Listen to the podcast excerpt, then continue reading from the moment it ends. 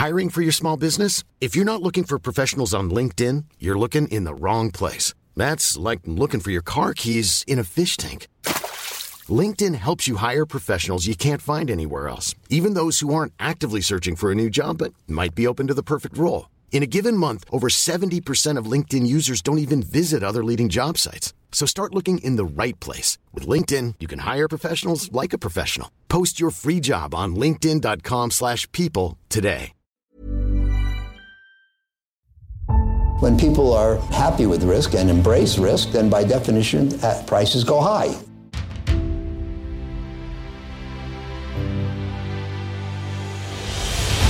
When the cycle turns down, they generally sell at prices that are far too low. This is not about getting more information. We live in a world where we have too much data. I'm uh, happy to report another stable quarter.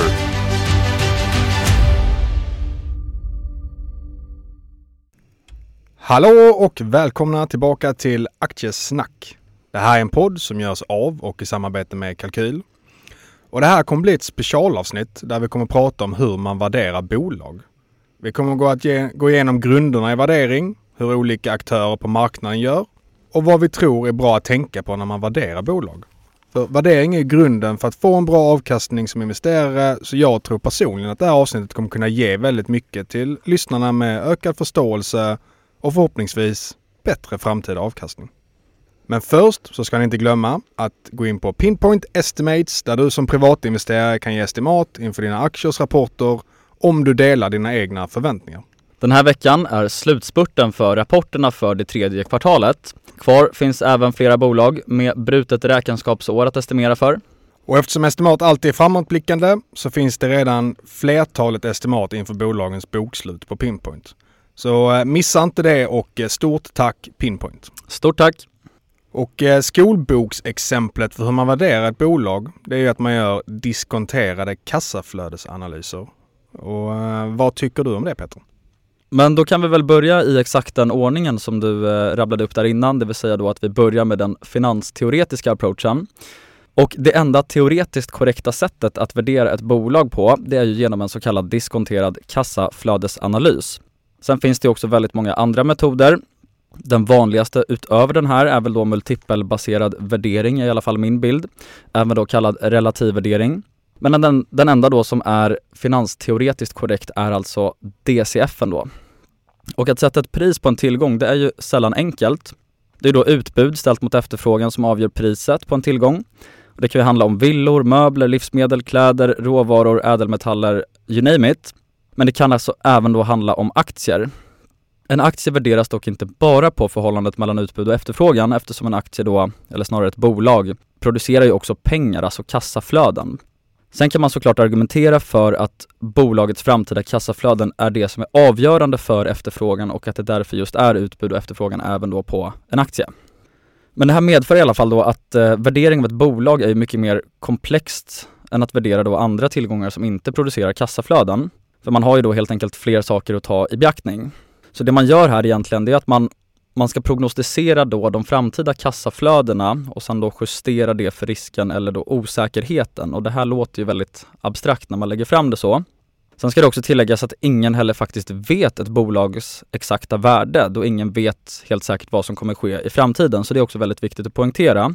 Men ett ganska enkelt sätt att se på det är ju att man tänker att ett kassaflöde nästa år, det är mycket mer säkert så det är ju egentligen mer värt än vad ett kassaflöde om tio år är. För det är ju mer av en gissning. Så att vill man bara tänka på det väldigt enkelt så kan man tänka på det så tycker jag. Mm, absolut. Och det är också viktigt att liksom förstå och ha respekt för att värderingar av bolag fastställs till följd av antaganden om framtiden. Och det var lite det du touchade på där också. För ingen kan ju då som sagt veta exakt hur framtiden ser ut såklart. Så att allt vi kan göra som, som investerare, det är ju därför att göra estimat och det vi sysslar med är ju då kausalitet kan man säga, det vill säga orsakssamband. Och jag vill också nämna att Benjamin Graham, som brukar benämnas som fadern av värdeinvestering, han definierar ju faktiskt intrinsic value, alltså ett bolags då inneboende värde, som ett intervall och alltså inte en exakt siffra just på grund av det här. Och det här har ju också Buffett anammat och sagt och många därefter såklart. Och det här är en av många saker då som Buffett har tagit med sig från sin läromästare Graham.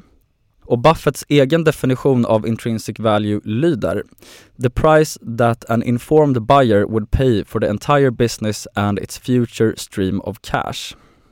Vill du eh, förklara lite mer ingående och i detalj vad DCFN är, Magnus? Yes, det är ju som Peter säger att man kollar på alla kassaflöden som kommer komma för en överskådlig framtid då egentligen. Och det man gör är att man tar detalj, estimerar kanske 5-10 år i framtiden. Och sen sätter man en steady state på det. Så vad tror man att det kommer vara efter den perioden egentligen i all framtid? Och sen så rabatterar man tillbaka de kassaflödena. Och detaljrikedomen är ju både styrkan men framförallt tycker jag svagheten i en DCF. För att om du kollar 10 år i framtiden så är det väldigt svårt att veta hur det kommer se ut då. Det blir ju bara en gissning egentligen. Och när man då kollar på bolag som framförallt har bra med tillväxt idag och förmodligen en hög multipel. Då ligger ju väldigt mycket av värdet långt fram i tiden. Så om man kollar på ett Evolution, om de är värda 200 miljarder och gör 10 miljarder i vinst. Då är det bara 10 eller då är det bara 5% av företagets värde som kommer från kassaflödet nästa år. Allt annat kommer från kassaflödena längre fram än så.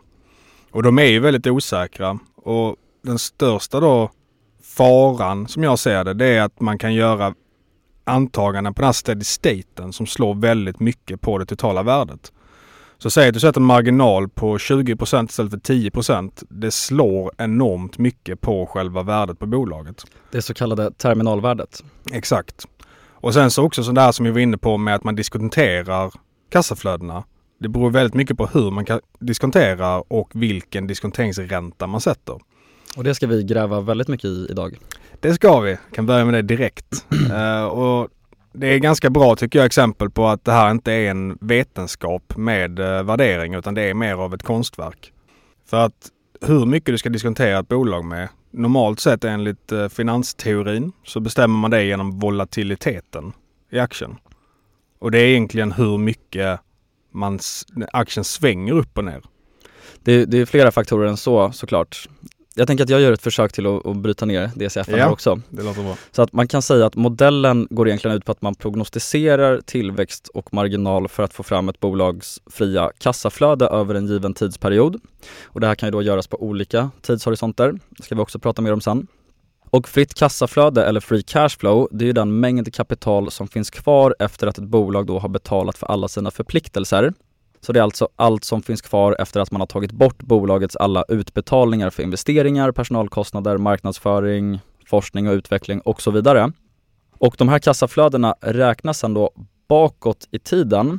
Och här blir det lite lurigt. Första gången jag hörde det här så fattade jag faktiskt inte riktigt så det kan vara väldigt bra och kanske kolla upp det här själv då efter vårt avsnitt om vi inte har lyckats artikulera det här på ett bra sätt.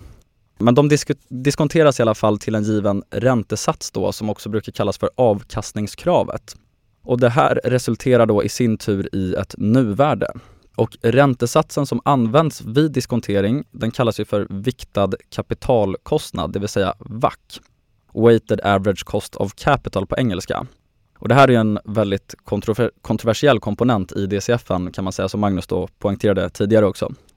Och den består ju av två komponenter. Så dels har vi då Cost of Equity och sen så har vi Cost of Debt.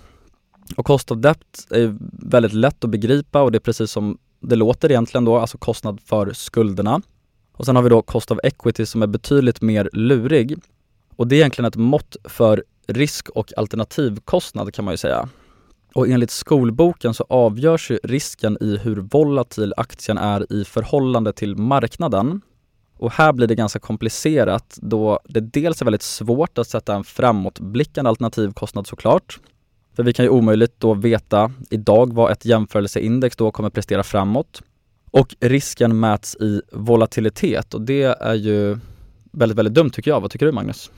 Nej men jag håller med och du gjorde ju mer utförlig förklaring på det jag simplifierade innan. Men det är ju bara då hur mycket en aktie svänger upp och ner helt enkelt. I förhållande till ett jämförelseindex. Ja, i förhållande till indexet. Och Sen har vi faktiskt glömt en komponent också, det är också risk-free rate. Alltså den riskfria räntan ingår ju också i, i backen. Exakt. Mm som knappt existerar, som börjar öka nu faktiskt. Ja, nu börjar den bli lite betydelsefull. Får man snurra lite på DCF, DCF-erna och så sjunker värderingarna. Exakt. Men då, varför tycker vi att, eh, att det är dumt då att betrakta vol volatilitet som risk? Jag kan ta ett exempel på det här. Om vi då säger att vi har en aktie som normalt är stabil kring 10 dollar och så sjunker den till 4 dollar och jämförelseindex står still, då kommer ju risken alltså enligt den finansteoretiska modellen vara högre eftersom volatiliteten har blivit högre. Men om det inneboende värdet är detsamma, säg att det ligger på 20 dollar per aktie, då innebär det här ju att du kan köpa 20 dollar för 4 dollar helt plötsligt, vilket såklart då har minskat risken avsevärt och absolut inte ökat den. Och ett annat exempel där som är kanske ännu värre, det är om den skulle gå från 10 till 16 dollar väldigt snabbt efter en väldigt bra nyhet. Då ökar det också volatiliteten, för volatiliteten funkar både på upp och nedsidan. Så det gör att man då säger att aktien är mycket mer riskfylld efter att den har stigit väldigt mycket på kort tid på grund av en bra nyhet. Och det makes ju inte sens överhuvudtaget. Absolut inte. Det behöver absolut inte vara en sanning nej. Och precis samma sak åt andra hållet som, som jag nämnde då. Men eh, det som man kan säga är väldigt kontroversiellt med DCFen det är ju framförallt VAC och i synnerhet då Cost of Equity. Så jag tänker att du Magnus får gärna förklara hur eh, investmentbankerna gör som du har jobbat på. För att Mm, få lite, absolut. lite perspektiv. Och det är framförallt med de här lite mindre bolagen, då blir ju cost of equity en väldigt stor del. Ofta är det 100% för att de små bolagen kan inte ha skuld. Så då blir ju den här komponenten extremt viktig för värdet på DCF-modellen. Och jag vet att till exempel på Redeye när jag jobbade där, då hade man helt slängt ut det här finansteoretiska genom fönstret och körde en modell där man hade kvantitativa frågor som kollade på hur businessen var, financials och de som ledde bolaget. Och då hade man kanske en 10 frågor, 15 frågor på varje område som svarade ja, nej och ibland så var det en bedömningsfråga för analytikern. Men ofta var det rent kvantitativa som exempelvis är den här personen oberoende till den personen i styrelsen eller är skuldsättningen över det här måttet och så vidare. Finns det någon färdig då viktning för de här olika frågorna? Det vill säga hur stor impact till exempel ett ja på en sån Ja. fråga får? Exakt. Så det är ju väldigt, eh, den är väldigt detaljerad och det är en fördel med det absolut. Jag tycker att det är ett bättre sätt att kolla liksom på rent eh, logiska frågor för att bedöma risken i bolaget istället för att bara kolla på någon matematisk volatilitetsmodell. Men det kan ju också bli ganska trubbigt och ett ganska bra exempel där var Evolution Gaming kommer jag ihåg när jag jobbade där. Då hade Redeye samma estimat som alla andra, alltså samma prognoser för vinst och så vidare, men man hade mycket lägre värdering. Och det var på grund av att den här väldigt rigida modellen för kapitalkostnad eller vacken då, den visade att man skulle ha en högre diskonteringsränta. Alltså sänkte det värdet på bolaget och man hade en riktkurs som låg ganska långt under vad aktiekursen låg då på. Medan nästan alla andra hade en riktkurs som låg rätt mycket högre. Så det visar ju att det finns inte riktigt eh, korrekta sätt att göra det här på. Det finns bara sätt som är mindre fel i min eh, mening. Det där håller jag verkligen med om och det är ju verkligen ett konst, konstverk eller hantverk får vi säga. Ja och sen så eh, jobbar jag på Penser också och där körde man mer enligt eh, den här eh, finansteoretiska delen. Men man gav också analytikern lite svängrum. Där analytikern själv kunde göra en kvalitativ bedömning. Hur riskfyllt är det här bolaget egentligen? För att ofta så finns det ju stora risker som man inte kan fånga via en modell kanske. Det exempelvis kan vara inom iGaming att det finns jättemycket oreglerade intäkter som är på väg att regleras och då kommer slå undan benen på företaget och så vidare. Så att jag tycker att det är en väldigt bra approach. Jag tycker att någon sorts medelapproach där mellan Redeye där man kollar på kvalitativa frågor samt att man kan göra en liten egen bedömning på det som analytikerna på Penser kunde göra när jag jobbade där i alla fall. Det tycker jag är en betydligt bättre väg att gå än den här rent matematiska finansteoretiska vägen. Hur mycket fick analytikerna justera upp och ner på Penser? Jag minns faktiskt inte exakt. Det var inte jättemycket men det var eh, några procent och det slår ju ganska mycket på en sån här uh, vackvärdering. Och är det liksom bara analytikerns egna ansvar att göra det själv eller har man någon liksom kommitté du ska presentera det här för eller kanske någon medanalytiker som hjälper dig? Och det, den frågan ställer jag för både Redeye och Penser. Normalt sett är man ju dels två stycken som kollar på bolaget. Det är ju en framförallt som gör det mycket mer än den andra. Men sen läser ju analyschefen igenom alla analyser också. Så att det är inte så att man sitter och bollar allting med analyschefen. Men om han ser uppenbart att, nej men vänta här. Det här var ju rätt konstig vakt du hade. Då kommer han förmodligen säga till. Så då måste du motivera den. Ja, Mm. exakt. Och som vi har nämnt flera gånger här så gör ju många på olika sätt och det är väldigt kontroversiellt också när det kommer till värdering, egentligen oavsett vilken modell man använder. Och så här säger Buffett och Munger om Cost of Capital, alltså vackan. We measure everything against our alternatives. I have never seen a cost of capital calculation that made sense to me. Have you, Charlie? Never. It's your alternatives that matter. There is even a cost of equity capital, a perfectly amazing mental malfunction. Vad säger du om det här Magnus? Nej men det sätter ju, jag tycker för det här med alternativkostnaden sätter verkligen fingret på det på börsen. För det är ju alltid ett spel på det, alternativkostnaden och vad de andra grejer är värda i förhållande till det du själv kollar på. Mm. Så det är mycket viktigare än att bara ner sig i sin egen Excel-modell och kolla, åh den här DCFen sa att det är jättestor uppsida. Exakt. Det är viktigare att kolla vad det är värt jämfört med andra bolag tycker jag. Verkligen, och det kommer vi tillbaka till sen när vi kommer till våra egna resonemang. Exakt. Men det finns ju mängder med citat från Buffett och Munger när de då kritiserar Vackan. Men den här tyckte jag var lite extra krispig faktiskt.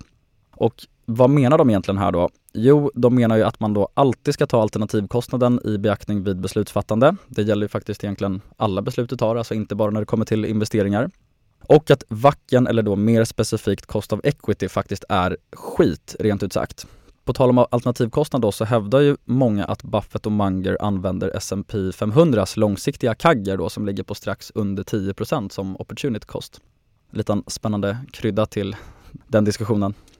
Men jag tänker att vi kan också gå in lite på DCF-erna och hur långa de görs och varför. Och där kan det också vara ganska intressant att få perspektivet då från investmentbankerna då, du som har varit där. Ja, nej men absolut. Det där varierar det ju rätt mycket beroende på vilket typ av bolag det är. Eh, det kan ju vara så att man kollar på en 20-årsperiod för ett bolag till exempel inom vätgas för att de har inga intäkter närtid så att då kollar man på väldigt, väldigt lång sikt. Och som vi pratat om innan så blir ju då prognosen väldigt mycket mer osäker när det är den typen av bolag.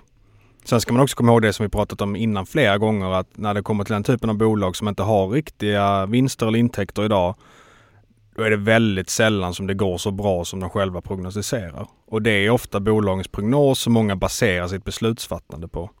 Och vi kan ju se enormt många bolag, eh, Agiro Biro, Azelius, Sivers, hur allt det här med letter of intent, orders och så vidare inte går igenom.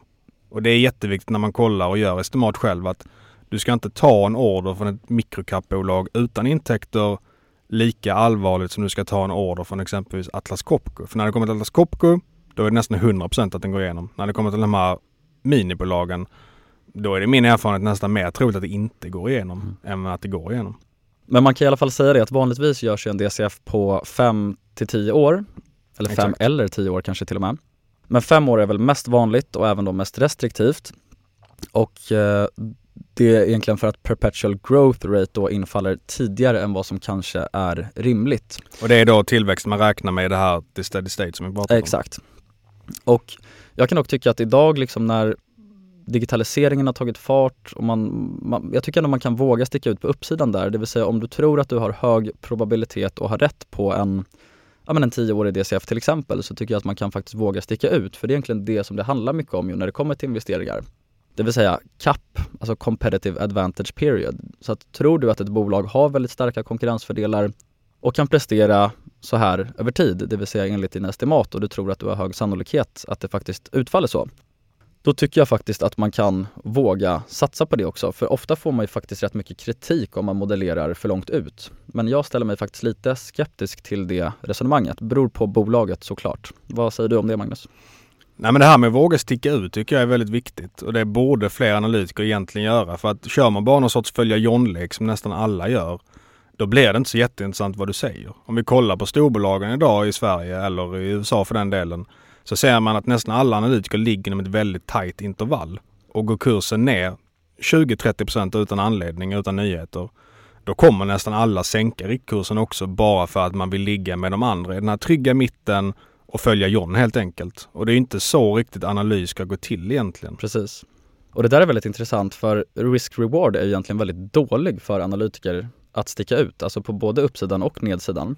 Man kan ju bli en Moberg, det vill ja, man inte, alltså, fly till England. Säg att man sticker ut på uppsidan väldigt mycket då och, och vågar liksom ha en hög driftkurs och vara väldigt bullish. Det är ingen som kan bekräfta det som vi sa tidigare för att ingen vet exakt vad som kommer ske i framtiden. Och om det här faller ut och du faktiskt får rätt, det vill säga att vi kan se om sju år att okej, okay, men den här analytikens estimat, de var faktiskt väldigt, väldigt nära att vara rätt eller kanske till och med var rätt. Då kommer ingen bry sig jättemycket då heller för att då är det så här, jaha men okej det var en analys som släpptes för sju år sedan, okej men han hade rätt på det bolaget. han kanske jobbar på ett nytt ställe till och med. Liksom. Exakt, och då är inte det jätteintressant eller relevant längre. Så att risk-reward är tyvärr väldigt dålig för analytiker att sticka ut och det tror jag faktiskt är en anledning till att få också gör det. Att estimaten ofta faktiskt ligger väldigt nära varandra. Verkligen och jag vet, jag har en kollega som jobbade på Penser samtidigt som mig. Han hade en ganska hög riktkurs på biotechbolag. Och biotech är ju enormt binärt. Då blir det antingen godkänt eller inte. Så att det, man kan ju inte säga om det var en bra analys eller inte beroende på hur det går. För att ingen vet hur det går utan insiderinformation och hur det går kommer att avgöra allt för kursen. Om man får godkänt för det här läkemedlet eller inte. Mm. Och då hade han rätt höga riktkurser. Kurserna gick ner utan nyheter. Och då skrev eh, DI någon artikel i stil med super-HC-analys från Penser ser 300% uppsida. Men det enda han hade gjort det var att han satte en viss, eh, ett visst motiverat värde Sen gick kursen ner utan nyheter. Och med de här lite mindre bolagen då kan det helt plötsligt bli 300% uppsida om man inte ändrar sitt motiverade värde. Och det var en grej som i alla fall då på Penser, jag vet att man var ganska strikt med det. Vi säger att bolaget är värt det här. Och det spelar inte så mycket roll om det är små fluktuationer på kort sikt och så vidare. Och lite lågt i Penser där för de höll ganska fast vid det. Jag kommer ihåg i början på 2021 när alla kurser var uppe i stratosfären. Då var det fler gånger som Penser hade lägre riktkurs än vad kursen var jämfört med storbanker. Medan storbanken då följer John, kör bara upp kursen eller sitt motiverade värde ju mer kursen ökar och Penser kör inte det då. Men det blir samma visa på nedsidan. Om man då inte följer John ner på nedsidan då är det väldigt enkelt för DI och jag vet Affärsvärlden gjorde också någon artikel där de så försökte smutskasta Penser någon gång för att man hade höga riktkurser. Men det var ju bara att man inte hade ändrat riktkurser och inte hade kört följa John egentligen. Mm. Och där har jag hört på ryktesväg att det har blivit lite intriger på vissa investmentbanker, det vill säga att vissa liksom seniora analytiker tycker att man bör följa marknaden, vissa tycker inte det. Ja, det är en väldigt svår fråga. Jag vet ett ställe på stan där det ledde till ordentlig konflikt och mm. ryktena säger att någon nästan slutade på grund av det. Ja. Det är det här med värderingen. Det finns ju mm. inget rätt sätt, ett sätt att göra det på. Och det är klart att det blir ju åsikter som glider isär. Sen finns det också underliggande incitament kan vi tillägga. Det vill säga det finns ju ett kommersiellt syfte egentligen för investmentbankerna med sina riktkurser och sina bolagsteckningar. Så det spelar ju också roll, vilket också ytterligare stärker hypotesen om att det kanske inte är så bra att sticka ut, till exempel då på, på nedsidan i alla fall. Mm, definitivt. Och då kanske att man bör följa marknaden till exempel. Och nu har vi nämnt en del liksom kontroversiella och också en del negativa saker om DCFen. Men det positiva med DCFen det är ju att man faktiskt gör en absolut värdering. Så att som investerare så löper du betydligt mycket mindre risk. Alltså det finns ju fortfarande en psykologisk risk, alltid såklart. Men du löper ju mindre risk att dras med i bubblor då, när det kommer till liksom att värderingarna flyger iväg. För om du jobbar med relativvärdering och, och alltid liksom försöker köpa någonting som är relativt billigt men kanske inte absolut billigt, då riskerar du faktiskt att dras med i de här bubblorna till en mycket högre utsträckning. Och det är en väldigt bra poäng för att grunden i exakt alla bubblor är ju relativvärdering. Om du kollar på tulpanmanian i Amsterdam på 1600-talet, då var det att du kunde köpa ett hus för en tulpan men du kanske kunde köpa två hus längre fram eller för en annan tulpan och då var det relativt sett billigt. Samma sak med de här digitala aporna förra året. De kunde kosta 3 miljoner kronor men en annan kunde kosta 3 miljoner dollar. Mm. Så att du kan aldrig någonsin bara göra en relativvärdering. Men det är ett väldigt bra mått att ha med för att stämma av sin egna värdering, hur rimlig den är. Ja, absolut. Och jag tänker att vi kan gå in lite mer på relativvärdering när vi ändå pratar om det. För vid relativvärdering, eller jag kan börja med att säga att relativvärdering och multipelbaserad värdering är ju lika men kanske inte faktiskt exakt lika. Alltså, det vill säga att en multipelbaserad värdering skulle kunna ske i form av en exit-multipel Medan relativvärdering är egentligen bara att du sätter en multipel då som ska se billig ut i förhållande till andra bolag. Men man kan i alla fall säga då att relativvärdering funkar egentligen exakt som bostadsmarknaden skulle man kunna säga. Det vanligaste sättet att värdera en bostad på är att man utgår ifrån statistik på vad liknande objekt nyligen har sålts för. Sen är det då marknaden som kommer sätta det slutgiltiga priset oavsett vad mäklaren då tycker att bostaden är värd eller vad den statistiska värderingen säger. Ett bostadsköp har dock i regel så otroligt mycket färre aktörer inblandade och mycket mindre likviditet då jämfört med aktiehandel. Så därför är det vanligt att en aktör då kan sätta priset på en bostad, bostad egentligen långt över vad det egentligen är värt enligt den här statistiska värderingen. Men aktiemarknaden är ju såklart mycket mer komplex som vi har varit inne på. För, för två bolag är ju sällan liksom så lika som två grannhus kan man säga. Exakt och därför är relativvärdering mycket bättre där men i aktier så blir det, det är så många variabler mm, så man kan inte precis. göra det lika enkelt för sig. Och det är också viktigt att poängtera att multipelbaserad och relativ värdering det är ju också faktiskt en konstform. Alltså man kan ju faktiskt använda hur många olika multiplar som helst. Alltså det är ju sällan så enkelt som att bara ställa P tal mot P tal. Om vi tar P-talet som exempel då så är det väldigt känsligt för till exempel engångsposter i resultaträkningen och det tar inte hänsyn till till exempel då skuldsättning eller olika skuldsättningsgrad då mellan två olika bolag. Så man kan liksom inte bara titta blint på det.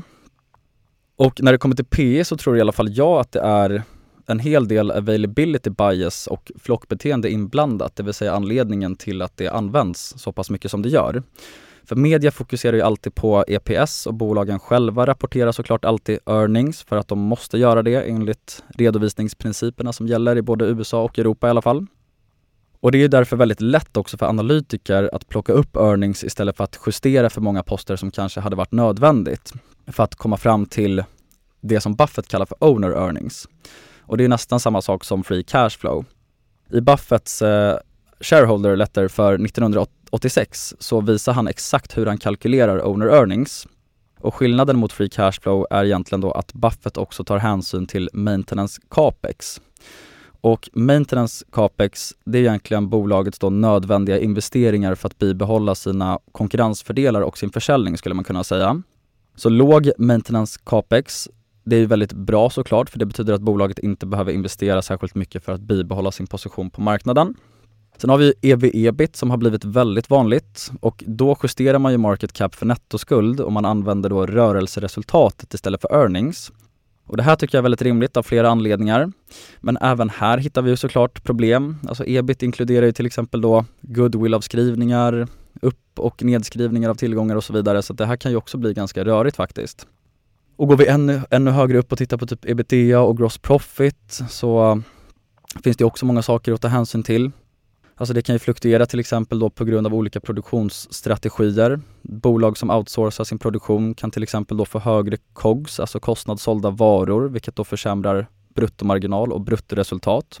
Och man får även då såklart lägre avskrivningar för att du har liksom ingen egen maskinpark eller egna tillgångar då relaterade till produktionen som man skriver av. Och här måste jag också tillägga att många har ju säkert hört det här tidigare men Munger kallar ju ebitda för vadå Magnus? Bullshit earnings. yes sir. Men vad är då poängen med att rabbla allt det här? Jo, det är att värdering alltid är en konstform vill jag hävda. Och att det finns otroligt mycket att ta beak i beaktning. Så att det är aldrig så enkelt som att bara jämföra två multiplar mellan två bolag. Och jag tycker det är att skuldsättning är ju någonting man 100% måste ta hänsyn till när man själv värderar bolag. Jag använder själv ofta PE när jag pratar om ett bolag men det är för att det ska vara en enkel referensram. Att ett bolag är ungefär värt den här multipeln. Men när du själv då sitter detaljerat och räknar då måste du kolla mer på EV-EBIT och också där owner earning som Buffett tar upp är något som är väldigt nyttigt att kolla på. Alltså hur mycket behöver man investera bara för att behålla den positionen man har. Mm. Som exempelvis om du kollar på Coca-Cola, hade de slutat marknadsföra någonting då hade ju det bolaget blivit ganska värdelöst inom några år bara förmodligen. De måste ha en ganska stor marknadsföringsbudget för att hålla det vid liv så att säga. Och den kanske viktigaste delen faktiskt när det kommer till att värdera ett bolag, det är ju faktiskt CAP, alltså Competitive Advantage Period. Det vill säga hur länge har bolaget starka konkurrensfördelar?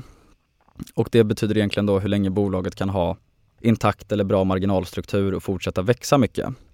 Så det här är ett råd jag egentligen kommer ge till alla som lyssnar, erfarna som oerfarna, att competitive advantage period, alltså CAP, är mycket viktigare än P-tal och där kommer jag sätta punkt, Magnus. det får du gärna göra. Det är dagens avsnitt, tack så mycket. Nej, men jag tycker faktiskt att många missar den. Det vill säga att det är ju ofta det som spelar roll och många också estimerar på väldigt kort sikt. Det kan vara liksom två års tidshorisont men då handlar det snarare om att Alltså då är det väldigt beroende av multipeln. Det är också en grundregel egentligen att desto, desto kortare tidshorisont du har, desto mer är du faktiskt beroende av multipelförändringar.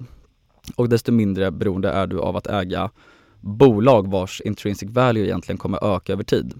Så har man en väldigt lång tidshorisont, det här skriver ju Chris Meyer förresten om i 100 baggers eller 100 baggers. En väldigt bra bok. Väldigt bra bok.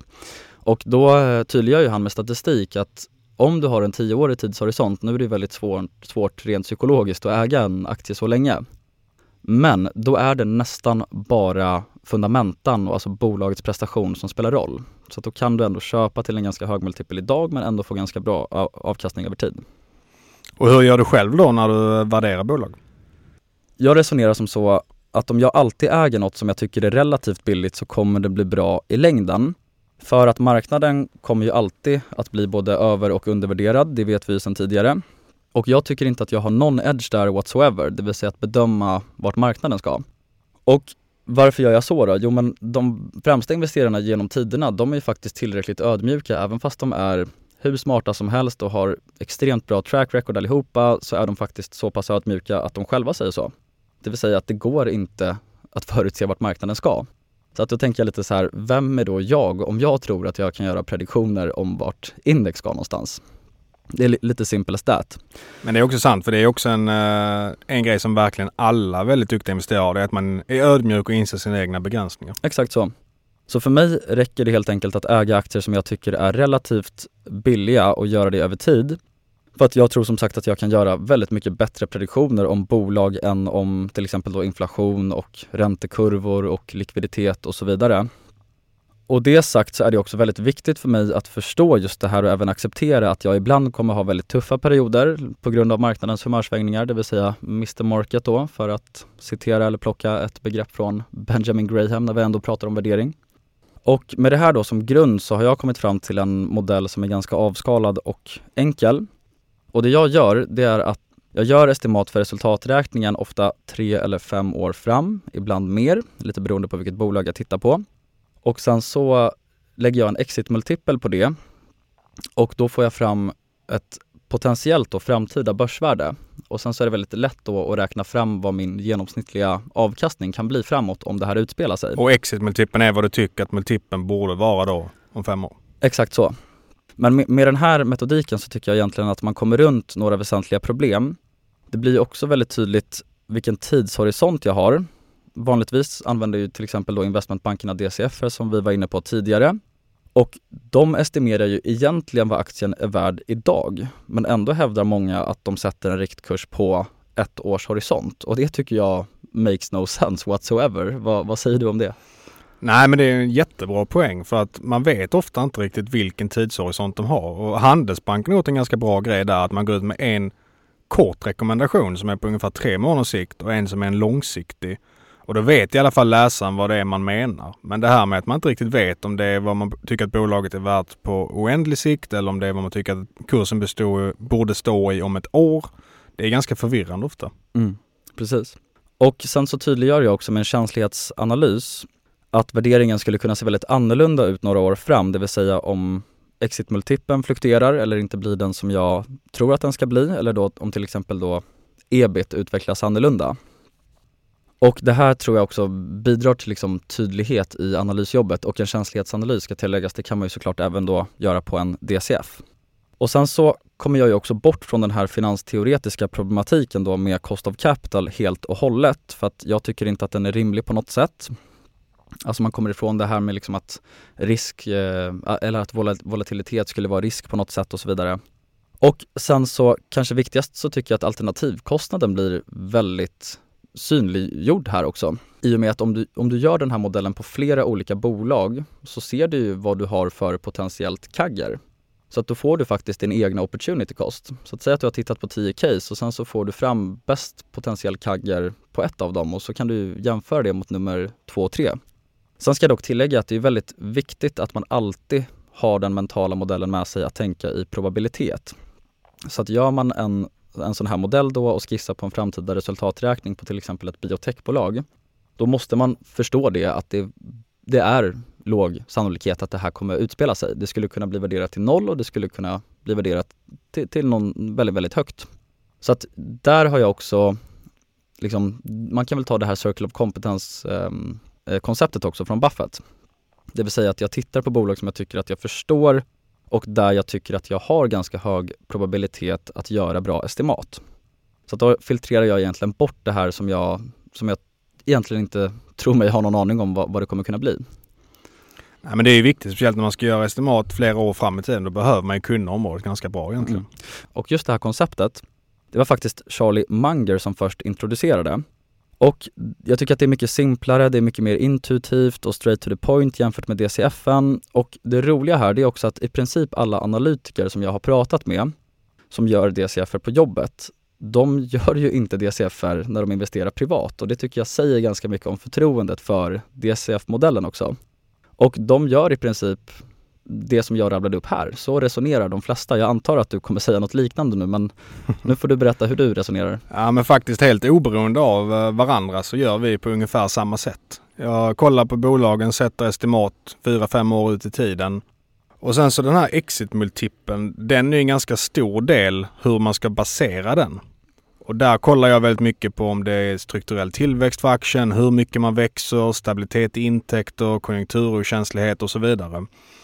Och Det här sättet tycker jag är bra för det fångar både upp värdebolag och tillväxtbolag egentligen. För att om du sätter några år ut i tiden så ger du ändå tillväxtbolagen chansen att växa in i sin multipel. Bra point. Men sen samtidigt så har du ju fördel med värdebolag att de redan har en låg multipel och de behöver inte växa lika mycket. Så att det blir ju alltid ett relativspel.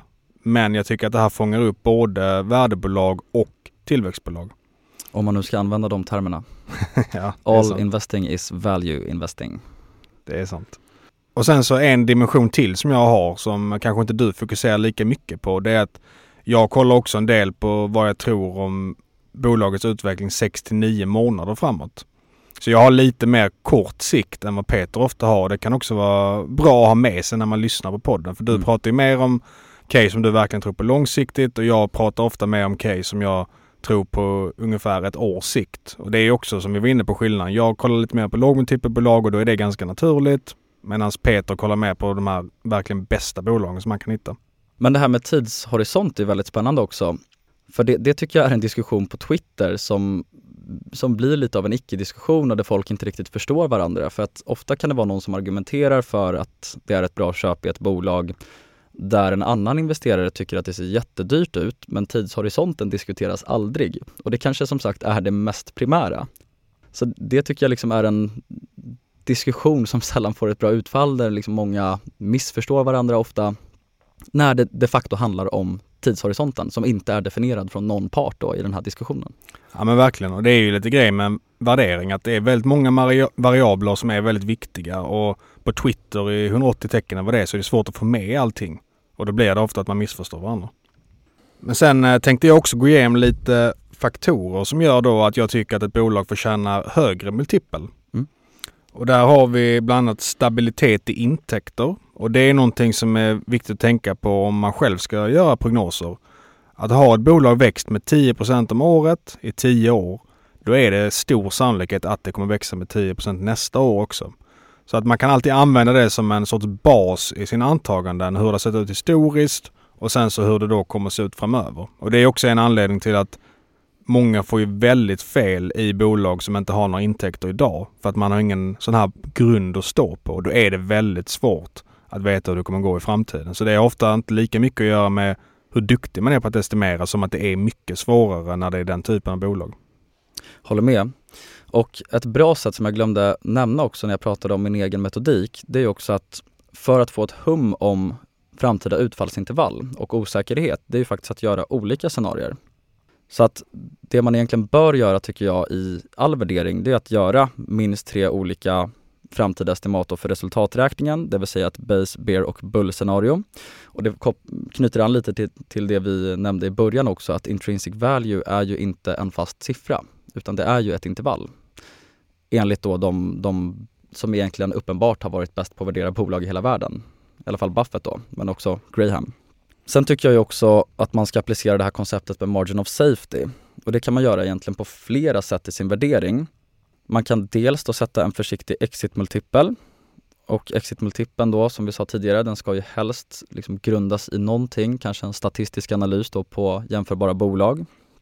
Och sen så kan man ju även då applicera en margin of safety på sin värdering. Det vill säga när du får fram det här framtida börsvärdet så kan du också justera ner det med 30% och fortfarande då kanske få en po positiv CAGR going forward. Och om du är försiktig dels på din resultaträkning, dels på din exit-multipel och sen så även applicerar en margin of safety på den värderingen du får fram och fortfarande får en avkastning som du tycker är bra. Säg att den landar på kanske 15 det kanske räcker för dig till exempel eller om någon vill ha ännu mer så kanske man, man nöjer sig med 30 I don't know. Men då tycker jag i alla fall att man har kommit fram till ett screaming buy förutsatt också att du har tänkt i probabilitetstermer och tycker att den här hypotesen har väldigt hög sannolikhet att införlivas. Och lite med det som Peter pratade om som språngbräda så är det väldigt viktigt att ha ett scenario som man målar upp och då kan det ju gärna vara som Peter säger bear, bull och base. Och sen så är det viktigt också att ändra åsikt om det här inte faller in. Så att du har ju en värdering som du har satt och det är gjort på lite olika antaganden. Det kan ibland vara lite svårt att ändra den värderingen och vad man har kommit fram till, alltså sin slutsats, när caset ändras. För att man har läst in sig så mycket, man har trott så mycket på det, massa confirmation bias. Men om det inte spelar ut så som du hoppades och tror, då ska du också ändra din värdering. Så det är väldigt viktigt att ta med sig. Och just det där med confirmation bias tycker jag är rätt intressant också nu när alla har så mycket liksom modeller och verktyg, till exempel Excel och så vidare. det här var ju någonting som Graham touchade på också. Han sa att kombinationen av precisa formler med icke-precisa antaganden ofta leder till att investerare rättfärdigar det värde man önskar. Och det här tycker jag är ett citat som säger väldigt mycket och då ska det tilläggas att Graham var ju också innan datorer och Excel och konstaterade ändå det här.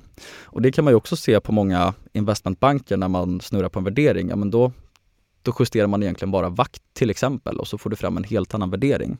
Och ofta handlar det ju liksom om att du vill få fram ett värde snarare än att du tror att det är rätt värde.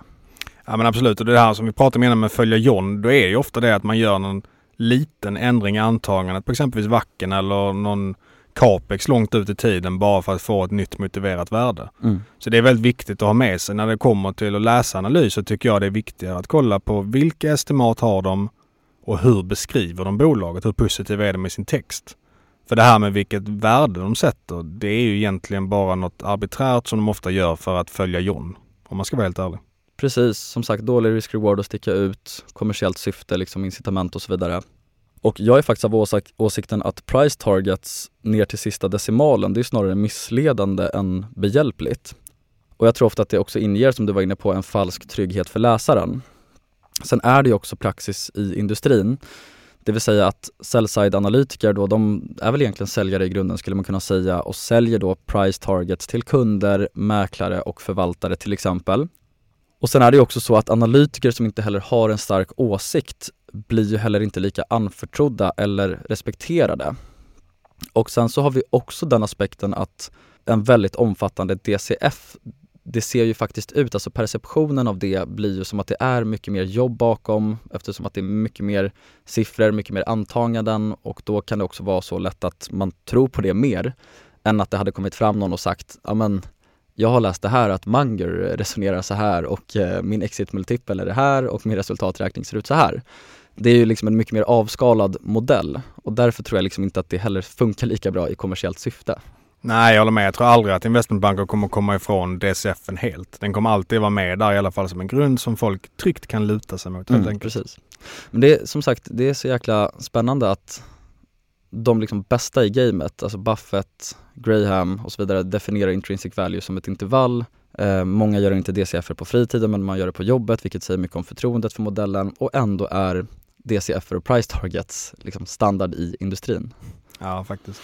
Och lite på det temat också, en annan grej som jag tycker är viktig att tänka på när man gör prognoser det är att och det här är framförallt mer applicerbart till analytiker skulle jag säga, att man inte fastnar i sin Excel-modell. För det är ganska lätt hänt att man kollar på vilka värden man har, man har en viss procentsats som det ska växa med och så är det bara den man håller på att kolla på egentligen. Någonting som privatpersoner ofta kan göra bättre tycker jag, det är att man kollar på de bakomliggande produkterna. Man är inne väldigt mycket på bolagets hemsida ifall det är ett digitalt bolag. Kollar utvecklingen, kollar uppdateringarna, prövar de nya produkterna och kanske till och med pratar med folk vad de tycker om dem, går in och läser reviews och så vidare. Så det är ju väldigt viktigt för att lägga bra estimat. Det är att verkligen förstå produkten och förstå hur utvecklingen sker i bolaget och inte bara kolla på siffrorna. Lite Philip Fisher, Peter Lynch. Exakt, ut och lyncha mer. Och innan vi avslutar så tänkte jag att vi ska gå igenom en liten punktlista då med några begrepp och insikter som jag tycker är värda att lyfta då när vi pratar om värdering. Och den första är då value trap. Och då kan man ju säga att marknaden är ofta smart men den är ju inte effektiv och det är en viktig skillnad. Och billigt är ju ofta billigt av en anledning och vice versa. Så att akta er för value traps, alltså det, det, handlar egentligen om vad bolaget handlas till framåtblickande och inte bakåtblickande skulle man kunna säga. Har du någonting att tillägga där Magnus? Nej men det är lite som när vi var inne med Linas matkasse som kanske fick lite hundhuvud. Vet inte om det är helt korrekt men man ska ju aldrig bara kolla på multipeln. Och det är lite som motsatsen till peer-värdering där man kan egentligen acceptera vilken multipel som helst, bara något annat är relativt billigt. När det kommer till value traps då kollar man bara på multipeln och ser att den är billig i absoluta tal.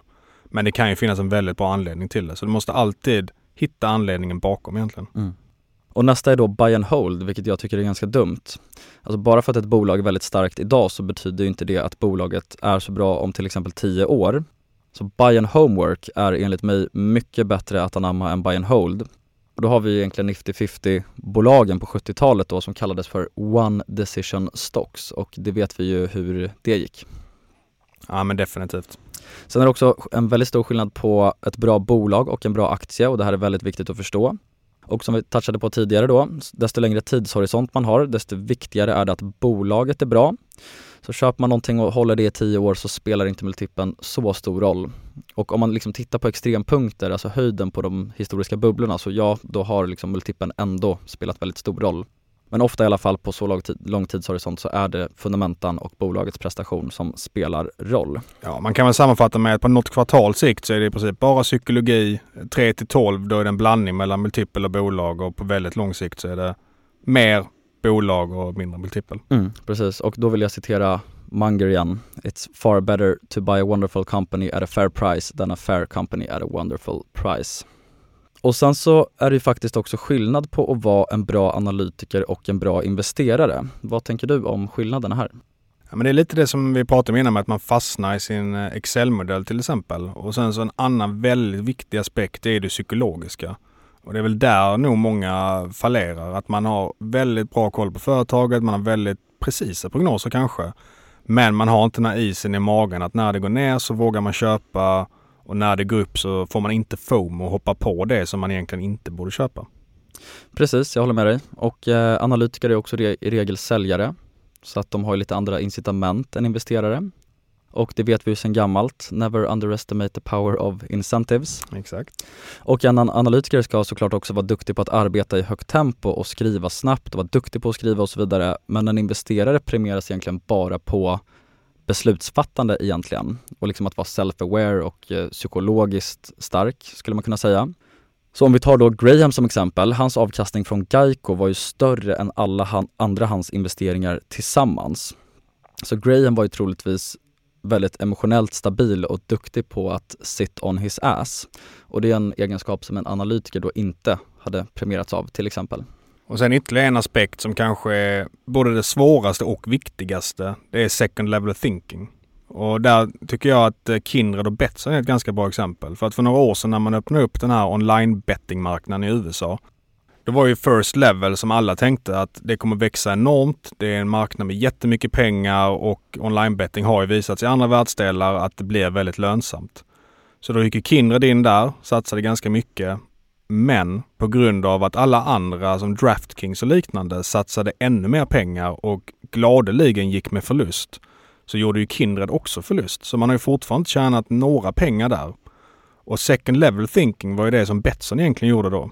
Att då såg man hur konkurrensen var, hur mycket kommer man behöva bränna och förlora här för att kanske få intäkter som blir positiva, eller för att få vinst som kanske blir positiv längre fram. Mm. Så att, att hitta det som andra inte ser är någonting som kan ge jättebra överavkastning men det är också jättesvårt att hitta det. Problemet är väl att definiera det också, vad andra inte ser, för det vet du ju aldrig. Exakt, så det här är ju verkligen det här med vetenskap och färdighet. Det här är en färdighet man måste ha. Det finns ingen ingen bok där du kan lära dig second level thinking. Ingen utan det är att du, Mm. ja, din egen analysförmåga helt enkelt. Och det kommer med erfarenhet och vissa är bättre än andra men det är någonting som är värt att ha med sig och alltid försöka bli bättre på. Och det där leder mig in på nästa punkt och det är att inte underskatta magkänsla. För det magkänsla är, det är egentligen då mönsterigenkännande. Alltså den magkänsla man får är ju då byggd på tidigare erfarenheter och kunskap. Och om man är väldigt erfaren och har varit på börsen väldigt länge så tycker jag gott att man kan lita på sin magkänsla. Och det här slog mig när jag chattade med Petter Hedborg som eh, var vår första gäst i podden också för övrigt. Ett superbra avsnitt om man vill lyssna på det. Absolut. Kanske en av Sveriges bästa investerare också vill jag hävda. Vi diskuterade ett case över DM på Twitter och då svarade han Jag vet inte, någonting känns fel och jag litar väldigt mycket på min magkänsla. Och då tänkte jag till lite så här, men fan det där är ju jävligt klokt egentligen. Och det sagt så är det också svårt att kvantifiera allt som vi håller på med. Alltså mycket av det vi gör är ju faktiskt kvalitativt. Och, och magkänsla, det är såklart att har du varit på börsen i ett eller två år, nej då kanske det inte är så klokt att lita på din magkänsla för då har du faktiskt inte bygg, byggt upp det här aggregatet. Eller du har väl ett aggregat men det kanske inte är så bra. Eh, så att desto mer erfarenhet du har och om du liksom kanske har då erfarenhet och kunskap inom vissa branscher och så vidare så kan du lita mer på din magkänsla kopplat till det helt enkelt. Och ett sätt att förbättra magkänslan är ju såklart att lyssna mycket på aktiesnack så att man eh, förstår hur de stora filosoferna tänker. Goes without saying Magnus. Exakt. Och läsa mycket böcker framförallt. Ja, det är en bra I know no wise person who doesn't read all the time. Nej, det är verkligen det. Och om man ska inte ens vara skämtsam så eh, du lär ju dig då från folk som har den här magkänslan efter 50 år i branschen och deras bästa idéer. Så att läsa den typen av böcker är väldigt bra. Och jag slås fortfarande av när jag läser en ny bra bok, då tänker jag alltid efter alltså herregud vad lite jag kunde innan det här. Alltså det finns otroligt mycket mer att lära sig. Ja. Och ska man sammanfatta avsnittet så är det väl att värdering i teorin är inte superduper komplicerat men i praktiken så är det ju verkligen det. Det finns väldigt många variabler att ta hänsyn till. Det gäller att ha mycket sunt förnuft och eh, inte komplicera saker allt för mycket ändå. Det är väldigt komplicerat hur du ska basera vad du tycker att ett bolag är värt, om du kollar vilken multipel det borde ha och så vidare. Men det här med att kolla på 34 Excel-raden 2027, det är inte där du kommer hitta värdet i ett bolag. Utan det är ofta med lite mer enkla antaganden som du baserar på sunt förnuft, din kunskap och ganska enkla variabler. Och kom ihåg det att spelar inte ditt case ut, då är det värt att ändra uppfattning. Vilket många ofta inte kan göra för man har gift sig med sin aktie eller har fått confirmation bias. Och det är säkert ganska många nya också, eller nybörjare på börsen som lyssnar på det här och då tänker jag också säga att lita inte på allt som din universitetslektor säger. Jag kommer ihåg själv när jag gick in och skulle ha finansiell ekonomi på universitetet och så blev jag ju så oerhört besviken. Det var ju som att någon hade broke my heart typ. Jag var ju beredd på liksom PEG-tal från Lynch och EV Ebit och Buffett och Munger och liksom hela köret och sen så får man sitta och lyssna på Cost of Capital liksom. Och effektiva marknadsteorin som man alla vet inte stämmer men alla universitet i världen lär ut det. Det är så jäkla sjukt. Alltså jag fattar inte hur universiteten kan vara så fruktansvärt trögrörliga. Ja, det är verkligen sånt. Hur som haver, det var väl vad vi hade idag. Exakt, så vi hoppas att ni kan eh, ta med er det här. Kanske fått lite mer insikt i vad man ska tänka på när man lägger estimat, eh, hur man ska göra värdering på ett vettigt och förståeligt sätt. Ja, som vi sagt i tidigare avsnitt, glöm inte att testa den nya bolagssidan hos eh, Pinpoint. Och länk hittar du i bion till det här avsnittet. Så vi tackar vår huvudsponsor Pinpoint Estimates för det här avsnittet. Och eh, hoppas att eh, vi eh, hörs igen nästa vecka. Det gör vi definitivt. Det ska vi göra. Framförallt stort tack till alla som har lyssnat. Ha det underbart och glad första advent i efterskott. Ha det fint, ciao ciao! Hej